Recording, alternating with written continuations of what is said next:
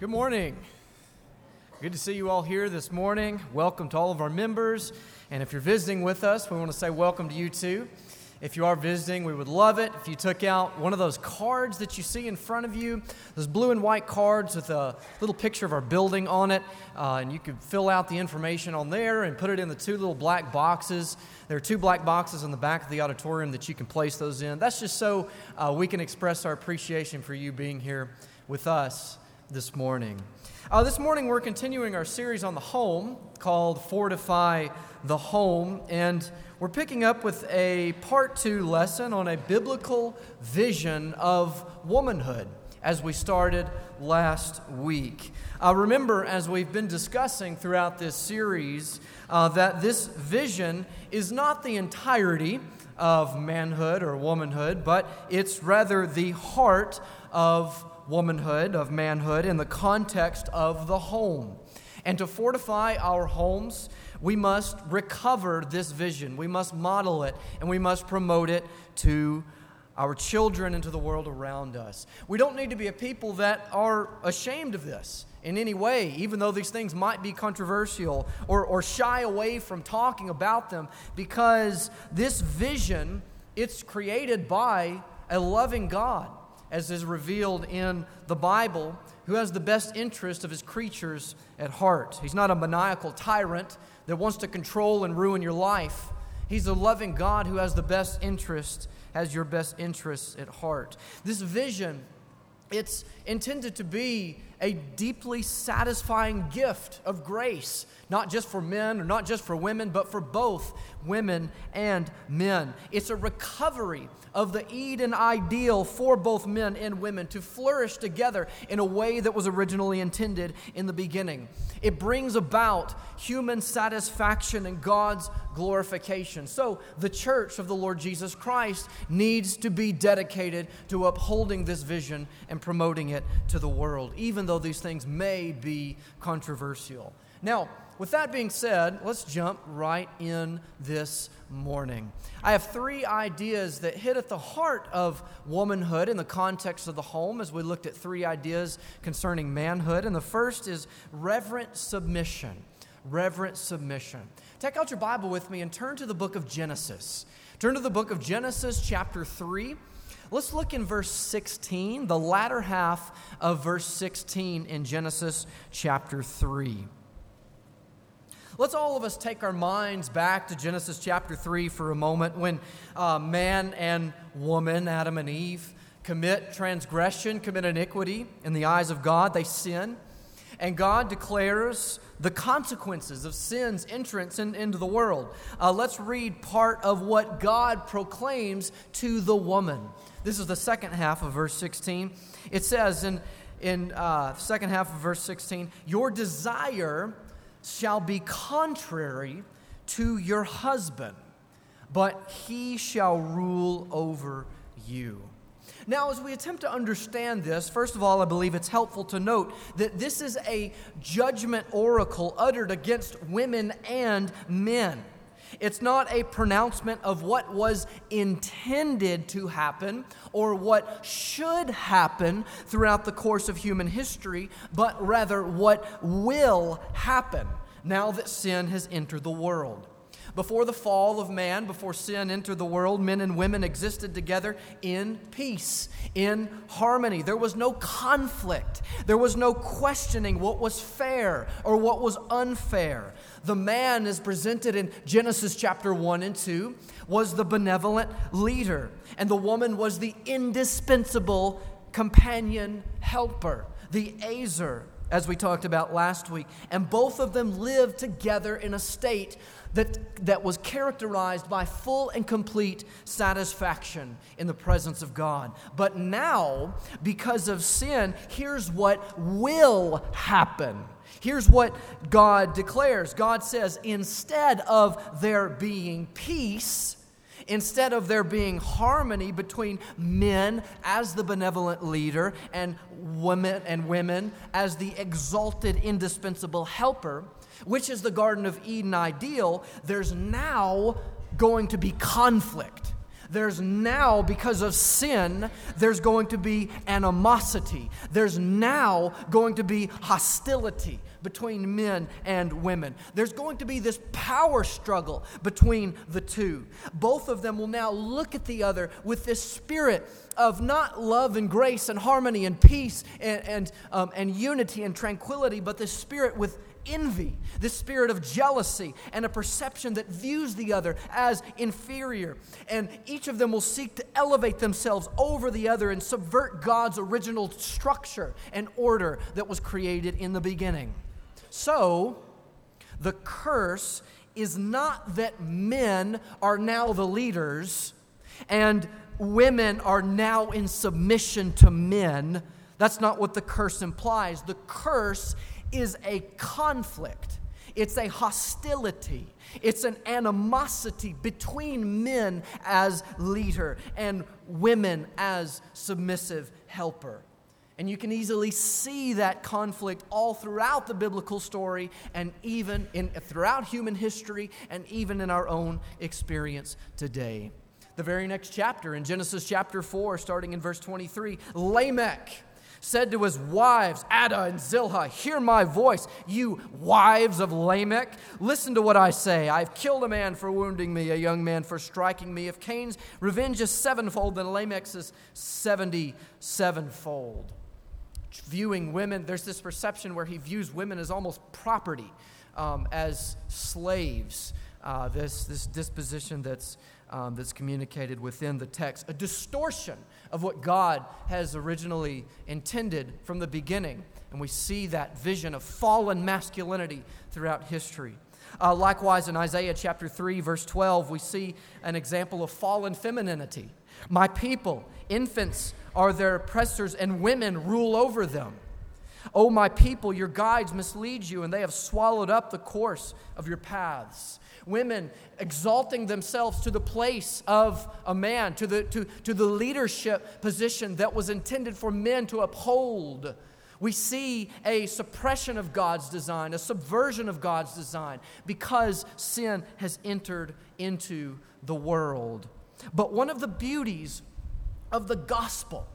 The gospel that we believe, that we promote, and we proclaim, the gospel of Jesus Christ is that Jesus, through his atoning sacrifice, through his death, burial, and resurrection, Jesus has solved this conflict that was originated in the fall of man. Jesus has solved the conflict that existed in the hearts of both men and women and has rescued this original beautiful design and roles of both men and women as, and has restored them in all of their beauty in all of their magnificence. Jesus has restored the Garden of Eden ideal for men and women. And through him, through his actions, through his behaviors, through his self sacrifice, we see a very clear picture of what both headship and submission look like through Jesus Christ. Male headship looks like self sacrificial, benevolent leadership that looks to the needs of others more than its own. And female submission, a wife's submission, looks like reverent respect and affirmation and support for leadership, just as Jesus was obedient to the will of the Father in all things. That's the Ephesians 5 model. And that, as we talk about womanhood, is what a godly wife is committed to. Mature femininity affirms and supports the leadership of her own husband. Now, when we talk about submission, submission is a willingness. It's not being forced into something, but it's a willingly, submission is willingly coming under the authority by your own will. It's willingly coming under the authority of someone else. And if you think about it, every true Christian is a submissive person. Every true Christian, both men and women. If you claim that you're not a submissive person, I, I, I humbly question your faith.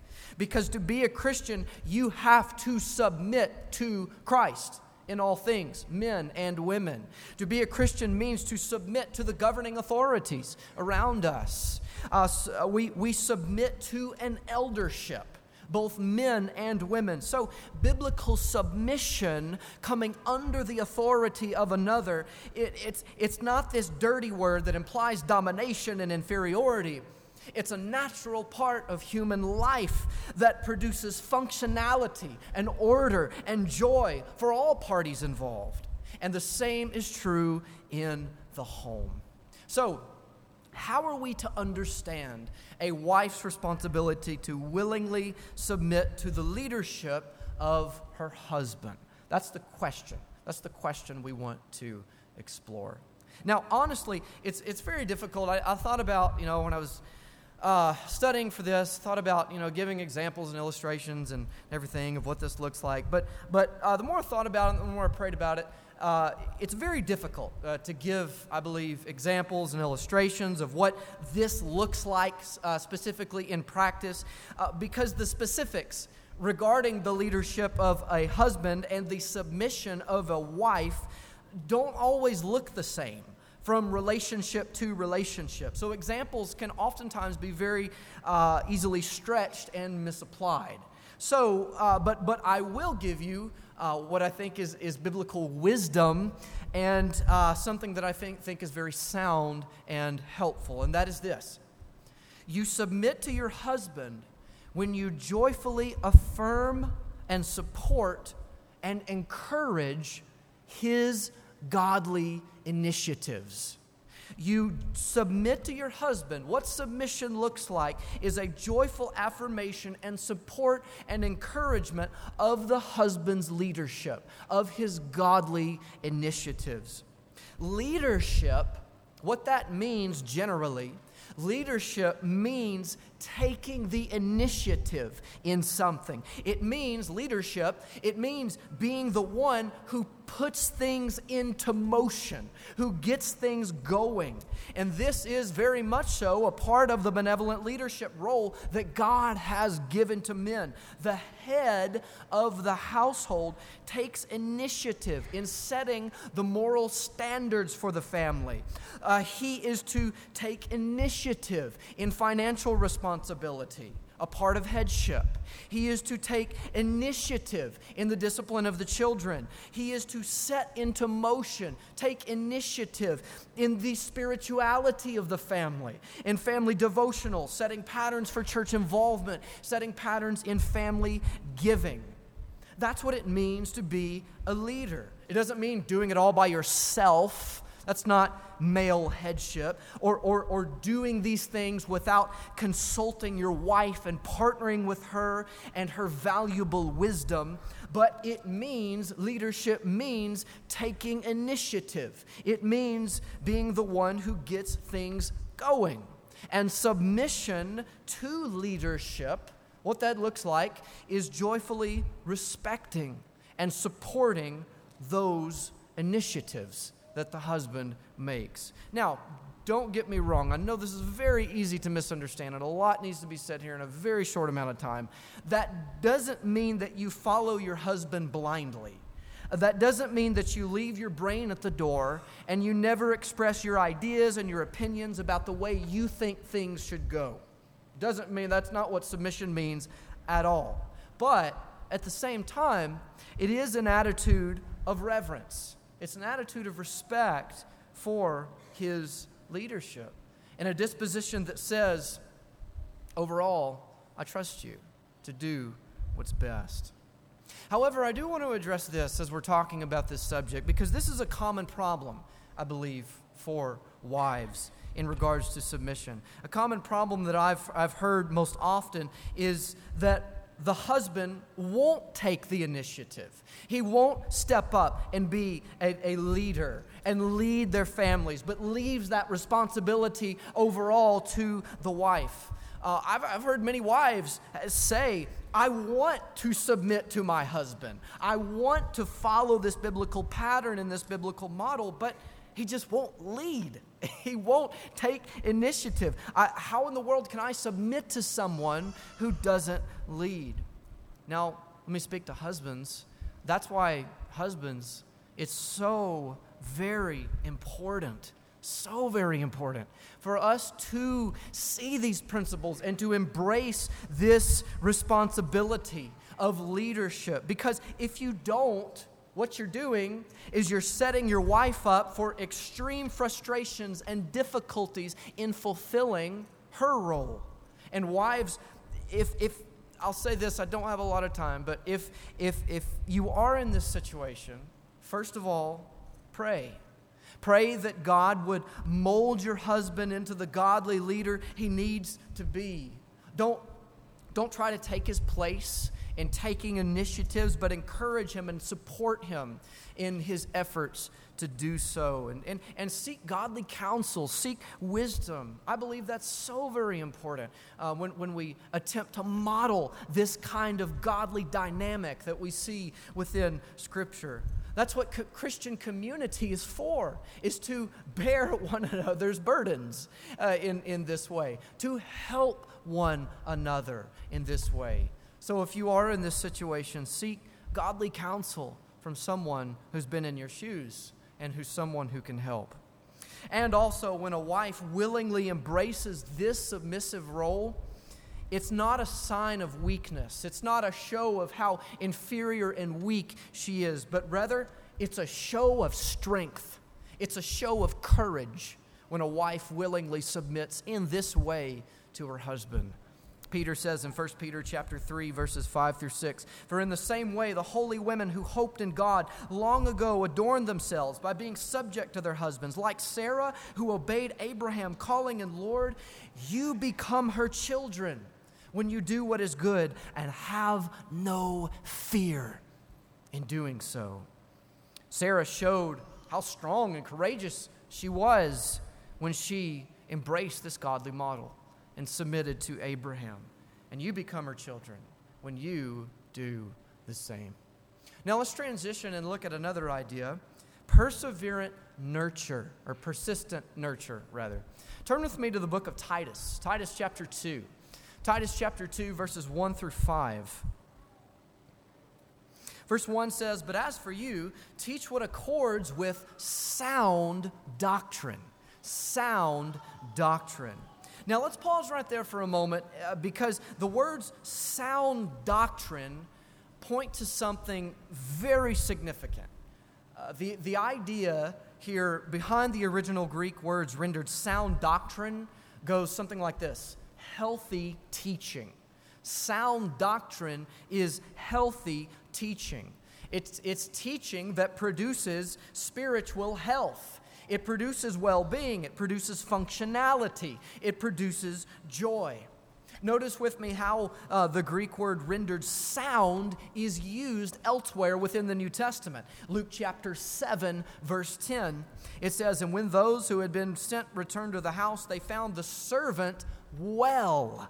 Same word that's rendered sound in Titus chapter 2. Likewise, in Luke chapter 15, verse 27, it says, And he said to him, Your brother, in the uh, parable of the prodigal son, and your brother has come, and your father has killed the fattened calf, because he has received him back safe and sound. Same word rendered sound in Titus chapter 2. Received him back healthy, back well. And then lastly, 3 John verse 2. Beloved, I pray that all may go well with you and that you may be in good health. Same word rendered sound in Titus chapter 2 health. So, sound doctrine, as we attempt to understand what that means, it has to do with health.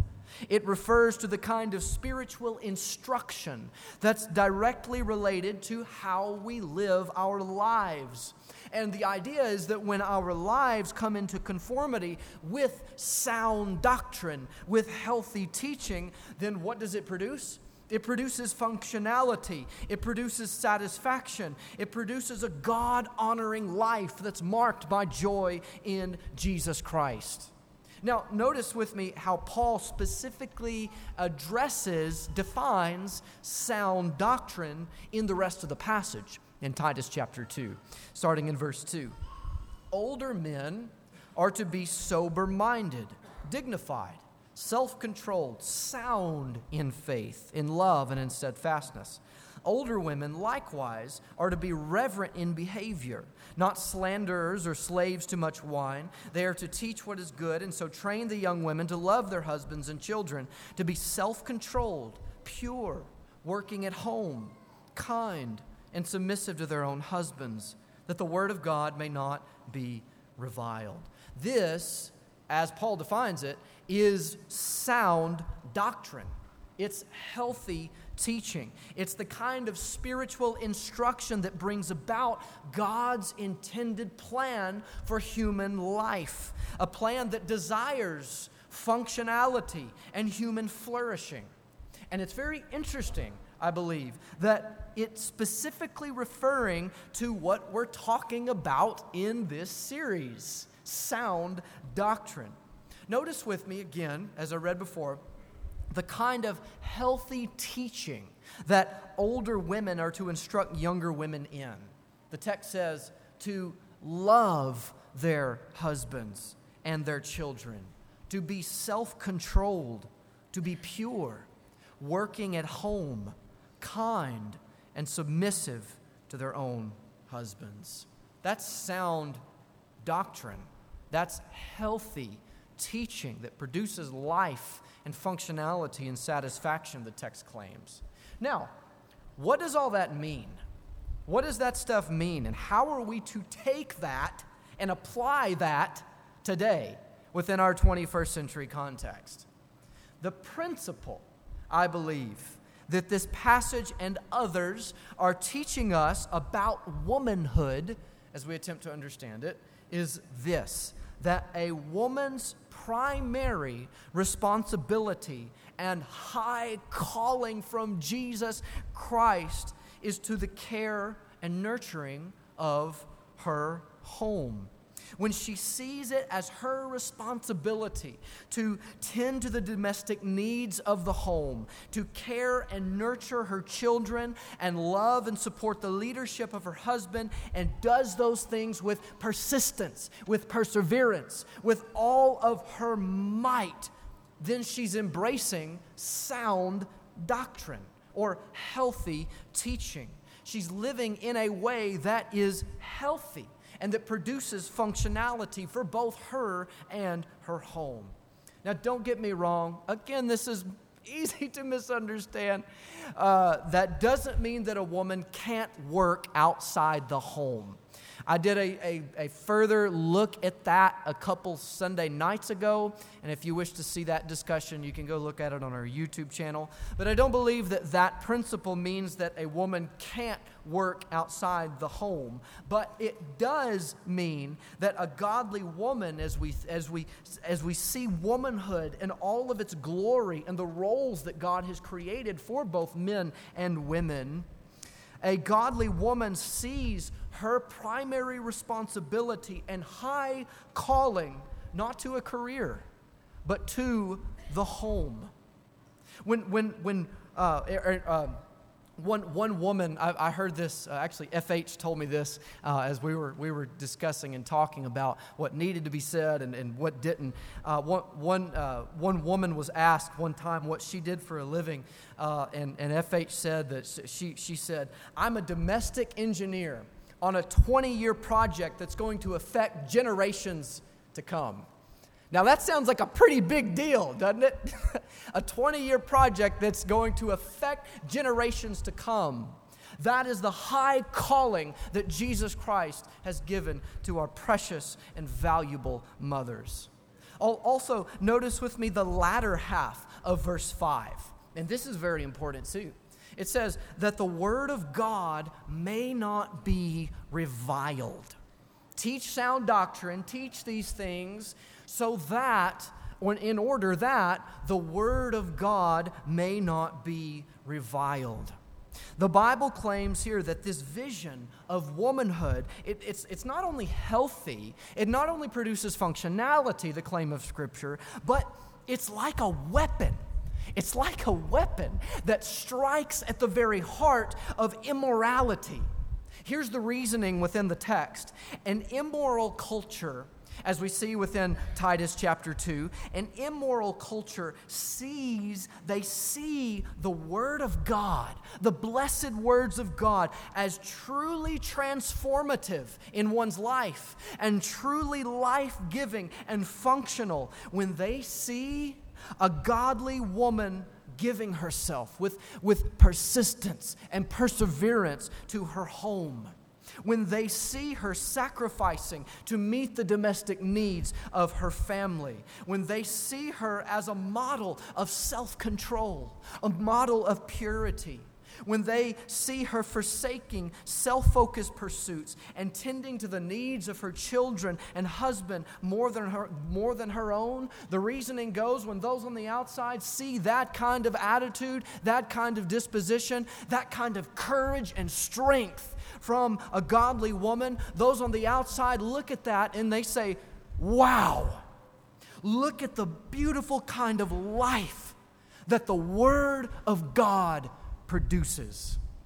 However, at the same time, when a woman does not model these kinds of traits, loving her husband and children and kind, being kind and pure to those she's to those she meets, being a diligent worker in the home, then the word of God, as the text said, is reviled. It's dishonored. It's blasphemed. That means that those around her look at her life and conclude the opposite of what I just said. They conclude, wow, the Word of God produces nothing special, nothing that I'm not accustomed to, nothing life giving. Why in the world would I want to embrace it? Mature femininity in all of its beauty and glory, it places primary responsibility on the care and the nurturing of the home. Now, with that being said, I know many people within our world today would boo very loudly over, over that, over what I just said. Uh, and it's because we've been taught uh, that a woman can't find value and worth in that way, in the way that I've described. But, brothers and sisters, that simply is not true. That is not true.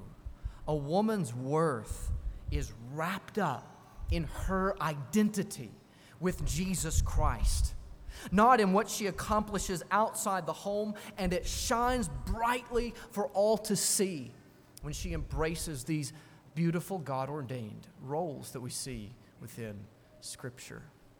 Now, as we close, only got a few minutes left. The last, last um, idea concerning womanhood fearless purity. Uh, mature femininity is committed to fearlessly reflecting the glory of God in the way she speaks, acts, and embraces her roles. Uh, now, I have to admit, I, I really struggled uh, with, this, with this last point uh, in, in developing this and attempting to understand it. I know that it's true, um, and it's worth highlighting because it's a major aspect of womanhood, but it's very difficult to communicate with words. FH and I were talking about this a couple days ago. Uh, the way that the Bible speaks, you look at all the biblical passages concerning womanhood, not, not fallen womanhood or cultural stereotypes, uh, but God's original design as revealed in Scripture. The way that the Bible speaks about womanhood, it causes one to look upon it with a spirit of awe and wonder in, in a way that's u- unique from manhood.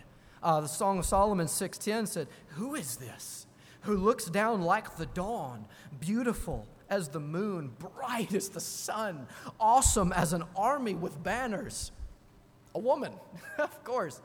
There's just something there's just something, and I, and I can't, I, I feel inadequate to, to say this. It's hard to communicate it with words, but there's just something about mature femininity that when you see it, you can't help but say, wow, God is awesome. Women have the capability of harnessing this unique kind of pure feminine strength, which Peter says is so very precious in the sight of God Almighty and makes His glory shine brighter than the sun.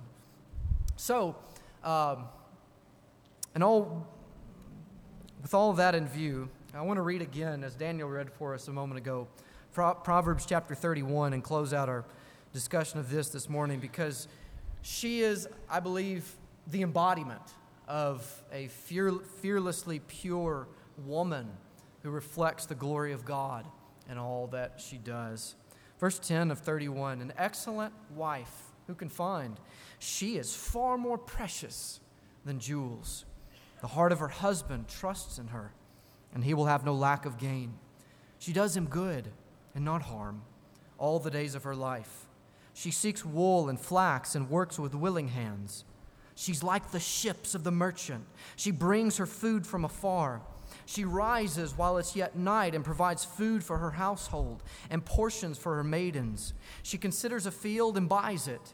With the fruit of her hands, she plants a vineyard. She dresses herself with strength and makes her arms strong. She perceives that her merchandise is profitable. Her lamp does not go out at night. She puts her hands to the distaff, and, and her hands hold the spindle. She opens her hands to the poor and reaches out her hands to the needy. She's not afraid of snow for her household, for all her household are clothed in scarlet. She makes bed coverings for herself. Her clothing is fine linen and purple. Her husband is known in the gates when he sits among the elders of the land. She makes linen garments and sells them. She delivers sashes, sashes to the merchant. Strength and dignity are her clothing, and she laughs at the time to come. She opens her mouth with wisdom, and the teaching of kindness is on her tongue. She looks well to the ways of her household and does not eat the bread of idleness. Her children rise up and call her blessed. Her husband also, and he praises her. Many women have done excellently, but you surpass them all. Charm is deceitful and beauty is vain, but a woman who fears the Lord is to be praised. Both manhood and womanhood are uniquely created by God, a creative God who has the best interests of his creatures at heart. And when placed side by side in the context of the home, they complement one another in a way that radiates the glory of God and makes it shine immensely bright. So let's, let's all of us be a people who recover that vision, who see that vision and all of its beauty and glory, who model it in our lives and promote it to our children and the world around us, so that the glory of God may shine through us as well. This morning, if you're subject to the invitation, we encourage you uh, to come forward uh, today. If you need prayers, if there's something going on in your life, uh, that's, uh, that, that you would like to make known, that we can help you with, that we can um, uh, we can practice the biblical principle of bearing one another's burdens. We invite you to come forward this morning. Also, if uh, you don't know Jesus Christ, there's no better time to embrace Him than right now. You have an opportunity to believe on Him, to repent of your sins, and come forward and confess your faith in Him, and be immersed in, in the waters of baptism, contacting the blood of Jesus Christ, and beginning a relationship with the Lord that will extend into eternity. This morning, if you have any need, why don't you come as we stand and as we sing?